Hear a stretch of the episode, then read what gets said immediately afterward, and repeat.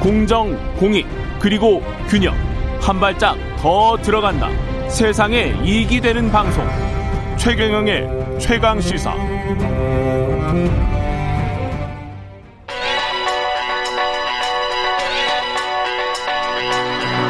최강 시사 송현서의 눈. 네, 송현서의 눈 서울신문 송현서 기자 나와 있습니다. 안녕하십니까? 네, 안녕하세요. 중국이 인구가 많은 줄 알았더니 네. 아 인구가 이제 줄어들어서 이제 걱정하는 줄어드는 것까지는 아니지만 그렇죠. 예 인구 걱정을 하기 시작하는군요. 그렇죠. 증가율이 생각보다 높아지지 않으니까 지금 예. 이제 좀 걱정을 하기 시작하는 거죠. 그래서 음. 이번에 나온 게 그 세자녀 정책이잖아요. 예, 그 한자녀 정책은 많은 분들이 알고 계실 텐데 이게 1978년도에 도입이 됐었고 예, 말씀드렸던 것처럼 출산율이 떨어지니까 2016년에 두 자녀 정책을 바꿨다가 5년 만에 다시 한번 세 자녀 정책을 확대를 한 거죠. 예. 이게 그 동안에 중국은 산하 제한 정책을 계속 해왔던 그렇죠. 거 아니에요? 네. 근데 이제 이번에 이제 법을 바꿔서 네.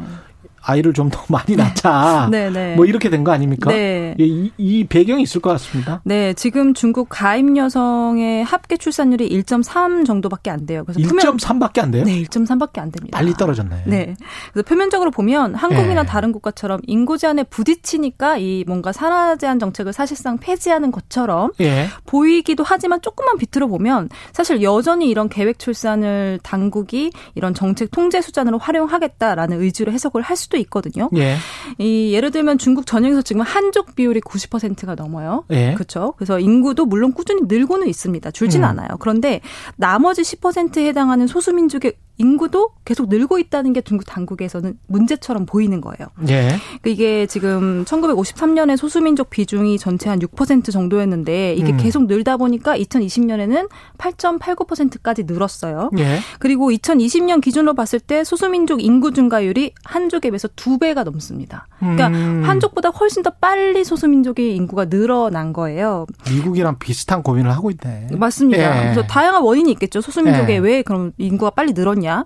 이 소수민족은 한 자녀 정책이 있을 때에도 암묵적으로 두 자녀, 세 자녀까지는 출산이 가능했어요. 그리고 그걸 통제를 못 했구나. 통제를 못했죠. 아, 예. 그리고 암묵적이긴 했지만 음. 그리고 소수민족 특수성 으로 보면은 자치령이잖아요, 그 사람들은. 그렇죠. 예. 그리고 다산에 대한 불편함이 별로 없습니다. 왜냐하면 소수민족이니까요. 음. 그래서 한족은 뭐 아이 많이 낳으면은 뭐 뭐고 뭐도 힘들고 뭐도 힘들고 하지만 소수민족은 아이를 많이 낳는 게 오히려 장려되는 문화를 분명히 가지고 있었죠. 예. 그렇기 때문에 아이를 많이 낳았었고 그런데 이렇게 소수민족 비중이 커지다 보면은 신장처럼 독립을 원하는 소수민족이 생길 수가 있겠죠. 예. 그리고 이렇게 결국 신장도 위구르족에서 이제 수사- 출산율이 계속 높아지다 보니까 중국 당국이 뭐 강제 불임 수술을 했다는 의혹을 받음에도 불구하고 이런 식으로 계속 지금 통제를 해왔던 거 아니겠어요? 아. 네, 그래서 이렇게 분열로 이어질 수 있다라는 불안감이 조성이 되면서 오히려 산하 제한 정책을 이렇게 계속 그 통제 수단으로 묶어두는 네, 그런 시스템이라고 볼 수가 있는 거죠. 그 미국에서 백인들이 걱정하는 거하고 약간 좀 비슷한 맞습니다. 네. 뉘앙스네요. 이게 그렇죠. 지금 이러면은 산하 제한 정책을 완전히 폐지하게 되면 네, 이미 늦었다고 생각하는 인구학자들도 있을 수 있어요. 그렇죠. 예, 네. 어떤 어떤 효과가 있을까요? 일단 뭐 말씀드린 것처럼 소수민족이 한족에 비해서 더 빠르게 증가할 가능성이 있습니다. 음. 왜냐 완전히 풀어줘 버리면 예, 그리고 뭐 당연한 거겠지만 부익부 빈익빈 현상이 심해지겠죠. 음. 그런데 이게 왜 문제가 되냐면 사실상 이 부익부 빈익빈 자체가 시진핑 주석이 굉장히 강조하고 있는 샤오캉이라고 하죠. 이 모든 국민이 편안하고 풍족한 생활을 누릴 수 있도록 예. 하는 게 목표인데 예, 음. 인구수가 지나치게 늘어나고 그리고 이 부익부 빈익빈이 심해지다 보면은 통제가 되지 않은 부분들 음. 그리고 인구가 급증하면 당연히 일자리 마련도 어려워질 거고요. 예, 이런 부분들이 이 인- 인구가 많아지고 아이를 많이 낳는 사람들이 이렇게 중간 계층에서 좀 많아지면 좋겠지만 그게 음. 아니고 아예 빈곤층, 아예 부유층 이렇게 또 나뉘어지면서 여기서만 또 아이들이 많이 탄생하는 거예요. 예. 그럴 수 있죠. 이렇게 되면은 예. 이제 중국 당국에서는 오히려 더 통제가 어려워질 수 있다라고 판단하겠죠.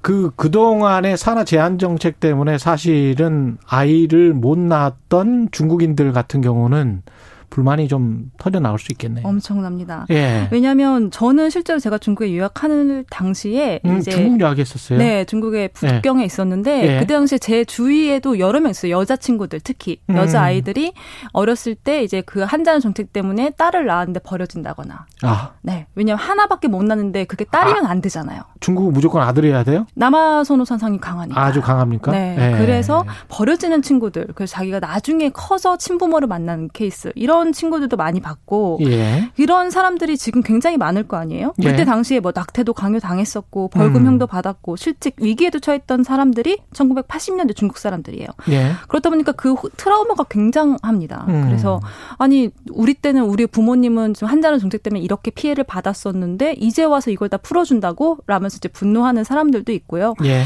그 그렇다 보니까 지금 뭐 세 명은 고사하고 음. 한 명도 낳지 않겠다는 사람들을 사실 어떻게 설득해야 될지를 고민해야 되는 게 사실 음. 지금 당국의 역할이고 숙제인데 예 그 대책이 너무 미비하다 보니까 음. 오히려 좀 지금 현지에서는 더 냉소적인 분위기가 강하지 않을까 생각을 하고 그리고 이른바 음. 이제 그 소득이 어느 정도 있고 직장을 갖게 되는 우리도 똑같은 아. 현상인데 맞벌이 부부들 또 이제 중국은 또 여성 인권이 뭐 인권 전반적으로 봤을 때는 뭐 비교하기가 힘들지만 네. 그럼에도 불구하고 이제 여성이 가정에서 가지고 있는 말의 크기가 네. 또 굉장히 좀 큰 편이잖아요. 아, 그렇죠. 네. 어. 그쵸? 저희 네. 그쵸. 비교하기는 어렵지만. 예, 예, 네, 네. 예. 그러니까 인권 전반은 좀 낙후됐다고 하더라도 네, 네. 그런 거를 생각을 해보면 여성들이 아예 안 낳겠다 이런 사람들도 우리처럼 네. 있을 수가 있단 말이죠. 어, 충분히 많습니다. 예. 그래서 한국이랑 굉장히 비슷한 음. 분위기고 그리고 특히 한족 안에서는 그런 분위기가 훨씬 더 강한 사람. 아까 말씀드렸던 소수민족 소수민족 특수성이 있기 때문에 그렇죠. 뭐 세 자녀까지 낳아도 돼. 그럼 합법적으로 세 자녀 낳고 암묵적으로 두 명 더 낳고 할 수 있겠지만 네. 한족은 세 자녀까지 낳아도 돼라고 해도 우리 한 명도 안 낳을 건데라는 사람들이 지금 너무 많은 거예요. 그렇죠. 어, 그리고 상하이나 그쪽은 뭐 진짜 많겠죠. 많습니다. 예, 그리고 뭐 완전히 비혼- 국제 도시인데. 네, 예. 비혼을 선언하는 사람도 굉장히 많고 음. 그리고 지금 뭐 중국 사정을 아시는 분들 다 아시겠지만 거기도 물가 높고 그렇죠. 집 구하기 어렵고 네. 그리고 일자리 부족하고 이런 상황에서 아이를 셋까지 낳아도 돼 낳아도 낳아라고 아니고 낳아도 돼라고 말하는 상황에서 누가 낳겠냐 이거예요.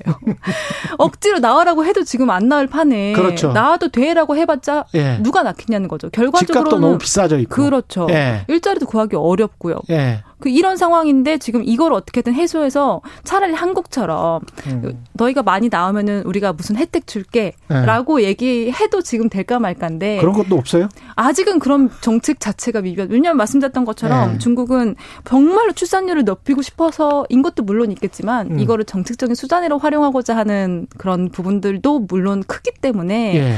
아직은 그런 혜택 일종의 출산에 네. 대한 혜택이라는 게 이렇게 많이 지금 정책화 제도화되어 있지는 않아요.